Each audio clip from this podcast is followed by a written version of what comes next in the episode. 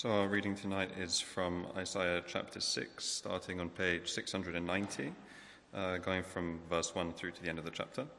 So that's Isaiah 6 on page 690, just at the bottom of the page of the Church Bibles, starting at verse 1. In the year that King Uzziah died, I saw the Lord seated on a throne, high and exalted, and the train of his robe filled the temple. Above him were seraphs, each with 6 wings. With 2 wings they covered their faces, with 2 they covered their feet, and with 2 they were flying. And they were calling to one another, "Holy, holy, holy is the Lord Almighty. The whole earth is full of his glory." At the sound of their voices, the doorposts and thresholds shook, and the temple was filled with smoke. "Woe to me," I cried, "I am ruined, for I am a man of unclean lips, and I live among a people of unclean lips, and my eyes have seen the King, the Lord Almighty." Then one of the seraphs flew to me with a live coal in his hand, which he had taken with tongs from the altar. With it he touched my mouth and said, "See, this has touched your lips, your guilt is taken away, and your sin atoned for." Then I heard the voice of the Lord saying, "Whom shall I send, and who will go for us?" And I said, "Here am I, send me." He said, "Go and tell this people, be ever hearing, but never understanding, be ever seeing, but never perceiving. Make the heart of this people calloused, make their ears dull, and close their eyes. Otherwise they might see with their eyes, hear with their ears, understand with their hearts, and turn and be healed." Then I said, "For how long, O Lord?" And he answered, "Until the cities lie ruined and without inhabitant, until the houses are left deserted and the fields ruined and ravaged, until the Lord has sent everyone far away and the land is utterly forsaken. And though a tenth remains in the land, it will again be laid waste. But as the terebinth and oak leave stumps when they are cut down, so the holy seed will be the stump in the land." And our second reading is from Mark, chapter 4, starting at verse 1 going through to verse 20. That's on page 1005 of the Church Bibles.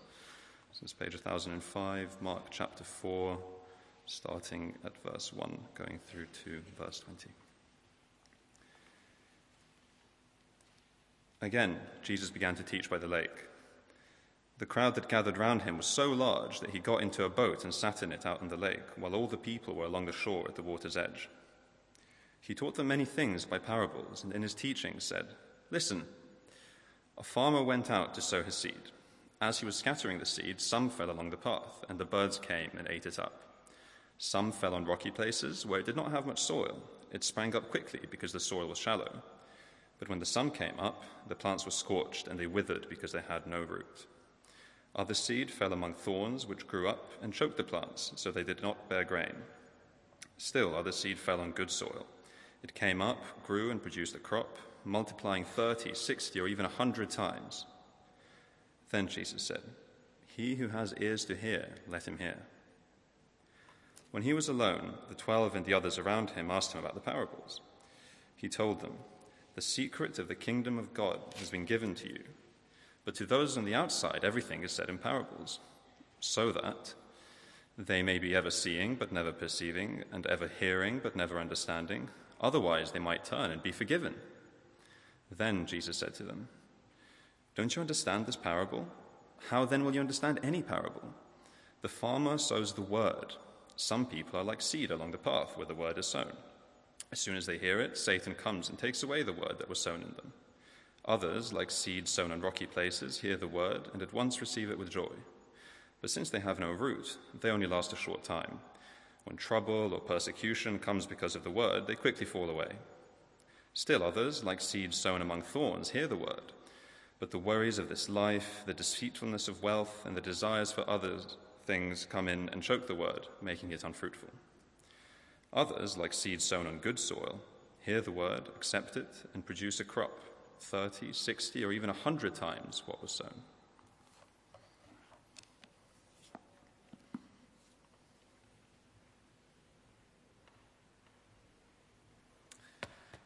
Thank you very much indeed. And do flick back, if you've got a Bible open, to Isaiah 6, because that's where we'll be spending the lion's share of our time this evening. It's page 690, if you've got a church Bible.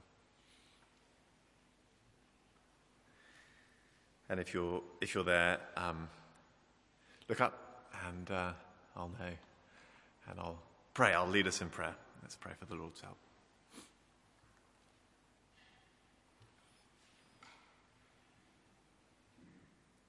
Heavenly Father, please would you, by your Spirit, shine a light on the page so that, although by nature we can't understand your word, you would enable us to understand it. And although by nature we don't want to obey or trust you as you reveal yourself in your word, you would enable us to obey and to trust you for this week, for Jesus' name's sake. Amen. Well, the human eye and the human ear are amazing inventions. The human eye apparently can delineate between 10 million different shades of colour. I guess it's slightly hard with such dim light at the moment, as Mark was saying, but basically that's what we can do in daylight. If the human eye were to have megapixels counted, it would have the capacity to show 576 megapixels. I've no idea what that would cost from Jessops, but I imagine it would be expensive. The ear, an amazing thing, it takes sound waves and transforms them into electrical impulses, which are carried up auditory nerves into the brain so that we can experience them and digest them as sounds. The human eye and the human ear, amazing things. With them we navigate, we digest, we understand the world around us. Without them, we're in dark, and we're deaf, actually, and we're lost. And this passage here is full of seeing and hearing. It's multisensory in a very real way. If you have a look down, you'll see that Isaiah there is confronted with an ultra HD, 4K, whatever, high definition picture, vision of the living Lord. And he's assaulted with all sorts of sounds as well. A song from the seraphs, shaking, trembling, and all sorts. He is on the edge of his seat, and we should be also this evening. I was in a John Lewis department store last week, and Kate and I meandered over to the television area, which is quite dangerous for any wife to bring her husband to that kind of area. And I was just magnetically attracted to the beast of a TV. You know, they've got one that's kind of it's almost on an altar, really. And it was £3,500. And to start with, I thought that was a lot of money. But after 2 minutes, I thought that's cheap. It's fantastic. And Isaiah has a similar experience. He's just enveloped by this vision. So that's the kind of visual and auditory feast we have for ourselves now. If you're following, there are my headings on the back of the notice sheet if you're taking notes. First one is this: 2020 vision and the Holy God terrifying. 2020 vision and the Holy God terrifying, verses 1 to 5. We have a little historical note in verse 1, in the year that King Uzziah died, poor chap.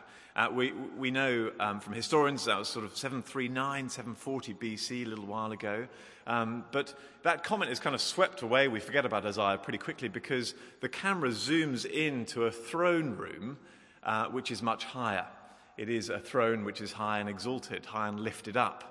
It's the throne room of the king who matters. It's the throne room of the king of the whole universe. So we forget Isaiah, and our focus becomes all on the living God. And it is terrifying. Isaiah sees the robe, the sumptuous royal robe of the Lord, filling the temple. It's quite a large garment. There are seraphim.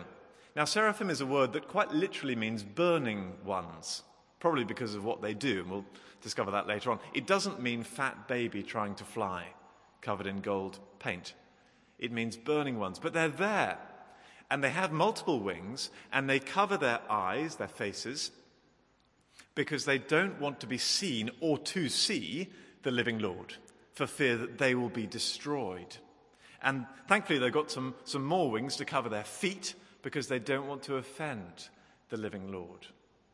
Now, normally when we talk about covering up, it's normally a sort of seaside holiday break thing to do, and it's out of modesty. But here it's out of self-preservation. They don't want to be destroyed by the Holy God. Verse 4, there's shaking and trembling. Now, the Bakerloo line runs under Katie's and my house. When a train comes through, our wine glasses tinkle gently. We think, oh, it's fun being in London. But this is not that kind of trembling, a kind of safe urban domestic thing of interest. It is very, very fearful indeed. It shakes the threshold and the doorposts. It's more akin to an earthquake. If you've ever been in one of those, they are terrifying. You'd be under the table immediately. And there's smoke. And where there's smoke, as well-taught Cub Scouts know, there is always, verse 6, well, in fact, we're not told there's fire, but there are live coals at the very least, and we'll come back to those in a bit. But it's an awesome vision in the real sense of that word. It should fill us with awe. It's a terrifying vision of the living God who's holy, who's blazingly morally pure. And while I was just looking at this passage this last week, I thought it's worth pausing with you all at this point, just to think how this vision of God, God as he really is, compares with the God as he is talked about and debated in our society today. Isn't it different? Little g God today in our society, perhaps at best he's a stimulus for intrigue or interest. Oh, what do you think about, oh, you dabble in theology? Interesting, I'm a spiritual person, that kind of thing. Maybe he's a thing of embarrassment. You know, you just don't bring up God at the dinner party unless you're invited to. Most people would be mortified if I wore my dog collar to a dinner party. No one would sit next to me, I'm sure. At worst, God is seen as a stimulus for hate.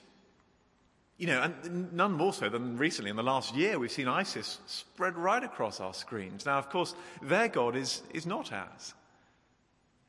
But if you begin to speak about capital G God with any degree of fervour, people are going to be worried. It's going to lead to danger. It's going to lead to violence. That's what Dawkins would have us believe. And so God gets perhaps at best beaten around like a little ideological ball down the pub with some friends, but nothing more than that. And yet cast your eyes back to the beginning of chapter 6. Here he is, capital G, capital O, capital D God. This is the God of the Bible, and he's revealed to us as he really is, as weighty and real, and the God who is there, and the God supremely who is holy. Who is holy. I don't know how you'll feel tomorrow morning going out into the world as a Christian. I feel in a minority. I don't wear my dog collar much out and about, but I wore mine across London when it was on Thursday last week. It felt like everyone was staring at me. It really did. They weren't being aggressive or unkind. Many smiled at me. But I reckon what was going through their minds was, wow, here's someone, maybe even here's a young person who really believes in God and takes him seriously. That's an odd thing in our society today. And it's very important, therefore, to keep this vision in our minds. That actually, here is God as he is. He's holy. And we're going to hear that he's to be feared and to be revered this next week. What did you make about the next little bit? Holy, holy, holy is the Lord Almighty, the whole earth full of his glory. What did you make of that repetition? Is it a sort of theological stutter? Or the work of an unimaginative poet? Holy, I can't think of another word, holy, holy. I mean, put yourself in the shoes of one of the seraphim. What they're trying to do is to boil down God's character into a very brief verse. They've only got 2 lines. It's much shorter than most of the songs Timo leads us in. What words are they going to choose? And you've got to start with the word holy because you're talking about God. I mean, holy means blazingly pure, morally majestic. It means other, set apart, distinct, divine. So you've got to start with holy. That's a no-brainer. But where do you go from there? And they're kind of, I like to imagine them having a debate. How are we really going to get these guys at St. Michael's Chester Square in the 21st century to understand just how holy God is? And one says to the other, I wish we had the tool of capitalization. That would help. We could capitalize every letter. or even underline, or even italicize. We can't do those things. How about repetition? Well, how many times are we going to repeat it? Twice? Holy, holy. Sounds heavy.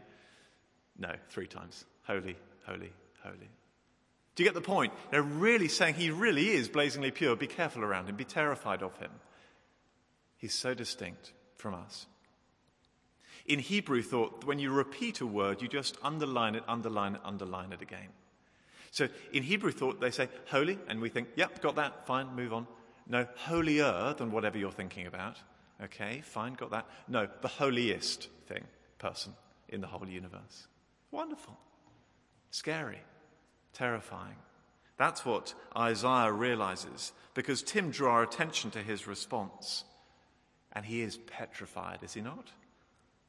He is petrified, verse 5. He says, woe to me, I'm ruined. He doesn't say, wow, this is awesome, Technicolor show, play it again. He says, woe to me, I am ruined. And the reason for that is that some things are never meant to mix. Naked flame and petrol, I said this morning, a mother and a messy room. Because the one will consume the other, always. Saying to Iona that she'll discover that with Charlotte as she grows up. But Isaiah realizes that that formula of consuming applies to human beings and God.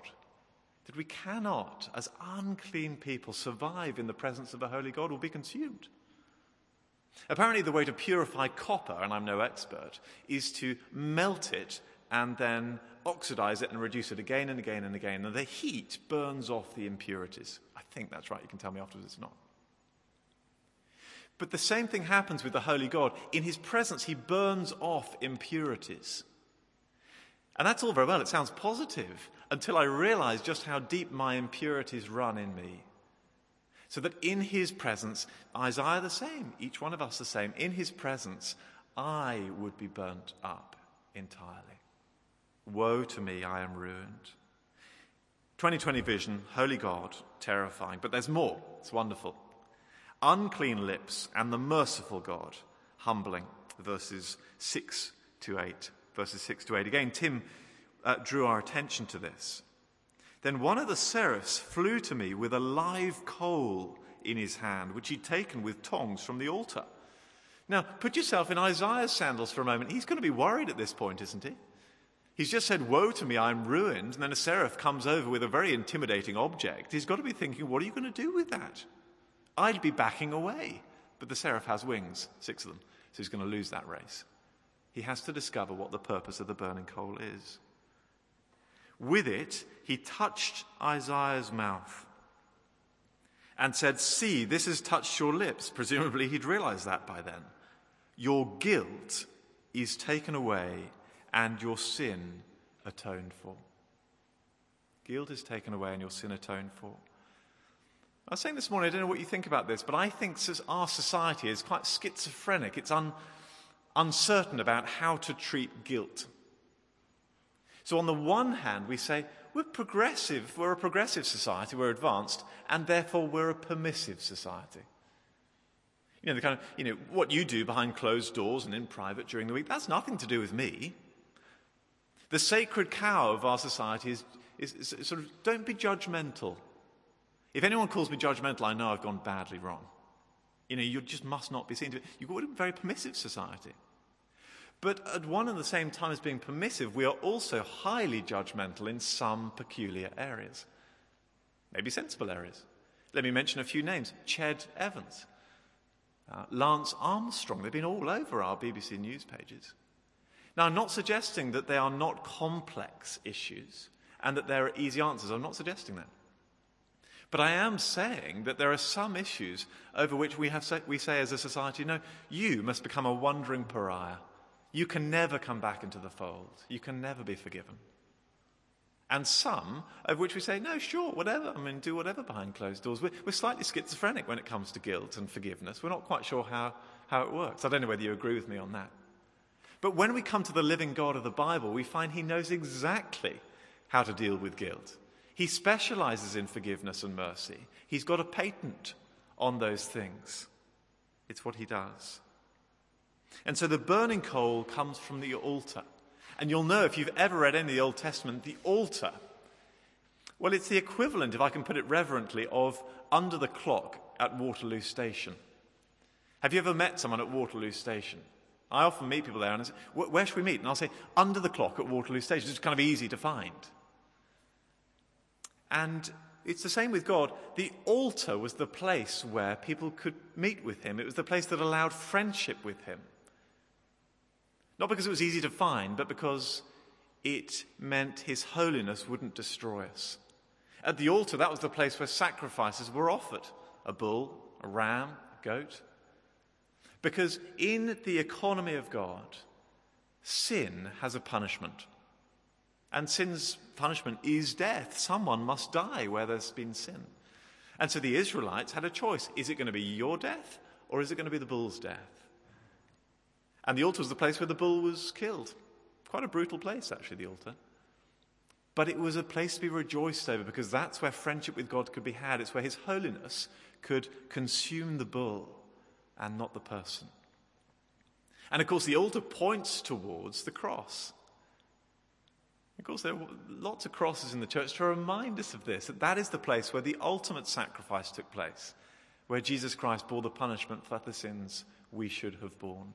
And we're going to take Holy Communion later on. We'll remember, as we chew on that bread, it's that visceral feeling of benefiting from Christ's death. And as we drink that wine representing his blood, we thank the Lord for that altar and all it represented.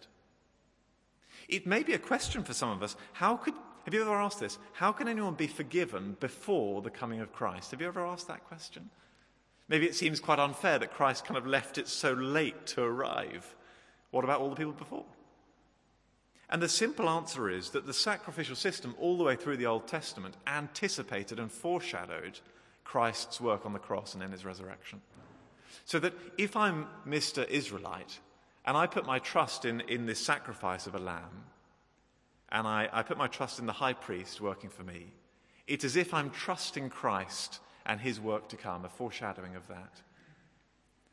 And because Christ's cross and his death and resurrection cast a shadow backwards as well as forwards, many from the Old Testament will have been saved, just as we will have been, through Christ. It's a wonderful thing. You see that here in this passage with Isaiah. But back to the passage. Just as Isaiah's heart rate's dropping, he realizes he's not going to be consumed, the living God speaks again. And he has a question. What does he say?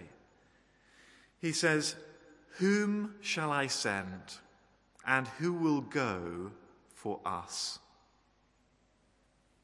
Who will go for us? He's looking for a PR person.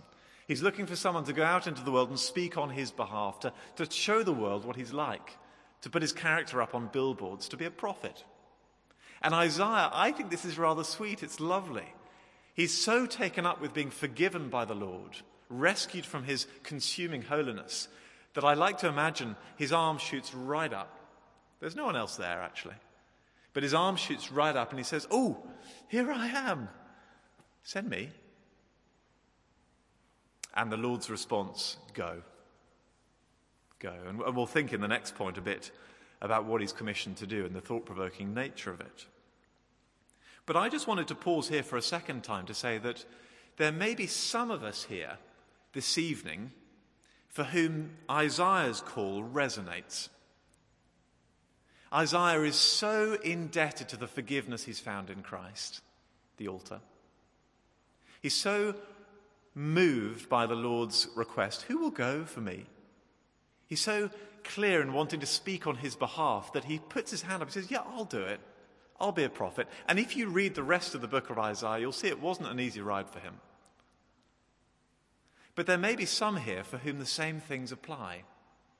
Maybe we're a banker, maybe we're in fashion, maybe we're doing all sorts of different things right now. But maybe we feel provoked by London not knowing about Christ and about the Lord. Maybe we look back to our own testimony and we're so moved by the forgiveness that's been offered to us. And maybe we hear these words, "Whom shall I send? Who will go for us?" And there's quite a bit of us that's wanting to put our hand in the air and say, "Yeah, I'll go. I'll do it." It may well be, and it's one of our prayers actually as a staff team, that over the next few years, some from amongst the church family morning and evening will go forward for ordination or full-time ministry of some sort or another. It's a wonderful thing to do, a scary thing, but a wonderful thing. Who will go for us? Stick your hand up and say, yeah, I want to be counted. I want to do just that. So there we are. It's the commissioning of God's prophet. But finally, did you notice what he was commissioned to do? This is my final point. Blinding and the fair God, thought-provoking. Have a look down at verses 9 to 13. Did you not find these verses thought-provoking as Ivan read them? I was tempted as a preacher, really, honestly, to sort of sweep them under the carpet. And Ivan gave me a second chance to do that. He texted me earlier on the week, said, can I just confirm what the passage is? So tempting to say, well, it's actually Isaiah 6, 1 to 8. But I didn't, because it wasn't. And it's 9 to 13 are very important. So we just need to think about that. But it's not what Isaiah expected, is it? He's a prophet. What do prophets do? Prophets speak in order to be understood. That's what they do.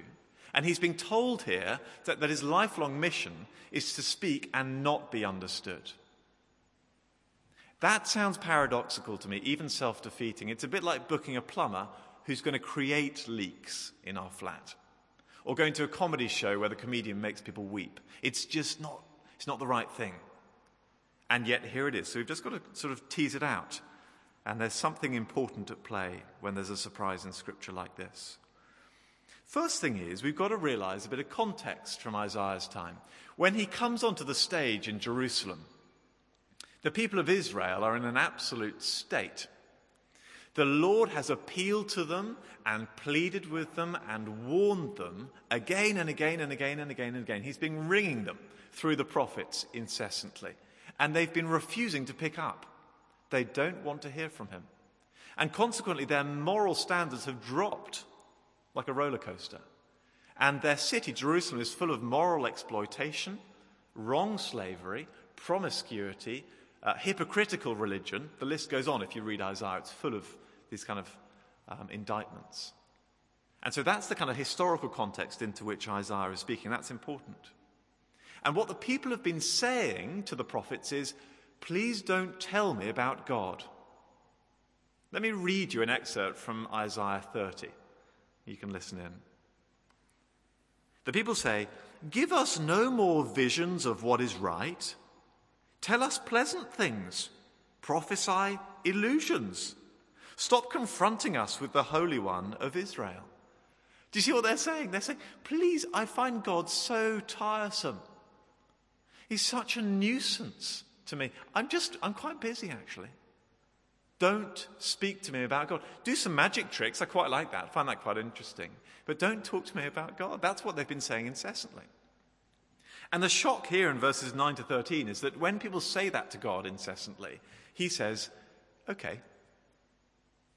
He says, okay. When people say to God, I don't want to hear you anymore. I don't want to see you anymore. He says, okay, I'll blind you to me and I will deafen you to me. It's quite a hard teaching. I find that shocking still. It's not that Isaiah, through the rest of this book, kind of stops teaching and shuts up shop and, I don't know, does his own fashion startup and stops speaking to them. He doesn't do that. He carries on. It's a very long book of his preaching. It's just that they can't hear him or understand. It's not that he speaks over their heads on a sort of intellectual higher echelon so that they're just like, I have no idea what he's saying. He speaks very simply. In fact, in chapter 28, they criticize him for speaking to them as if they were children. He speaks simply and persistently, and yet they will not hear. They won't hear. And it's very interesting. Did you notice the New Testament passage Ivan read? It quoted this section quite explicitly. In fact, Jesus did. And it really helps us to understand what's going on there. What happens there in the bit that Ivan read is that Christ is teaching in parables. You know, the parable of the sower. And there's a real mixed crowd around him, gathered, listening, kind of some semi-interested, teenagers pulling mum, dad, let's go, it's a bit boring, that kind of thing I expect. And Jesus finishes the parable, and no one really understands what it's about. Nice story about a sower. Okay, fine. Interesting thing is, some people stay, and they approach Jesus, and they say, look, I'd really be interested in what that was about. Please would you let us in on the secret of your teaching? I really want to know. The apostles and a few others. And he says, yeah, to you, I'll explain it. To you has been given the secret of the kingdom of God. But to everyone on the outside, it's in riddles, it's in parables. In other words, they're going to be deaf to it. They're going to be blind to it. They're not going to understand the things of God. And I think it's a very helpful sort of parable working out of verses 9 to 13. Because what it tells us is Jesus never turns someone away who really wants to hear the gospel, the good news of Jesus Christ. Never does that.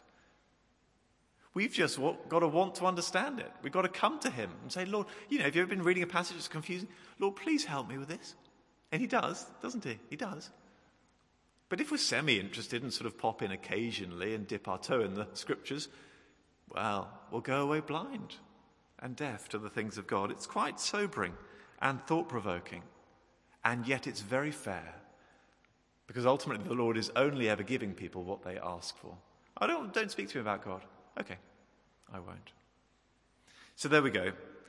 There's a crucial difference between Isaiah. He sees the living God in HD, Technicolor, Dolby surround sound. Wonderful. And we want to pray that we have similar visions of the Lord as we read our Bibles, don't we? He's the God who's there, who's weighty, who's holy, who's merciful. And yet I want to pray that I won't be deafened to him, won't be blinded to the things of God. Because if I ask him to go away, he will.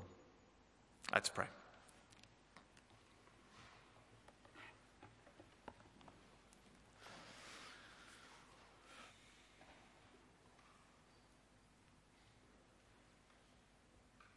Heavenly Father, please would you keep us coming to you, keen to hear, bringing a large measure to your word, saying, speak, help me, let me in on the secret. Please give me understanding. Help me to see you as you really are. I pray for us this next week as we read scripture in our quiet times, that you'd reveal yourself to us again as you did to Isaiah, that we'd be rightly terrified by your holiness, that we'd be rightly moved by your mercy to us, and we'd be rightly inspired to follow you more closely, for Jesus' name's sake.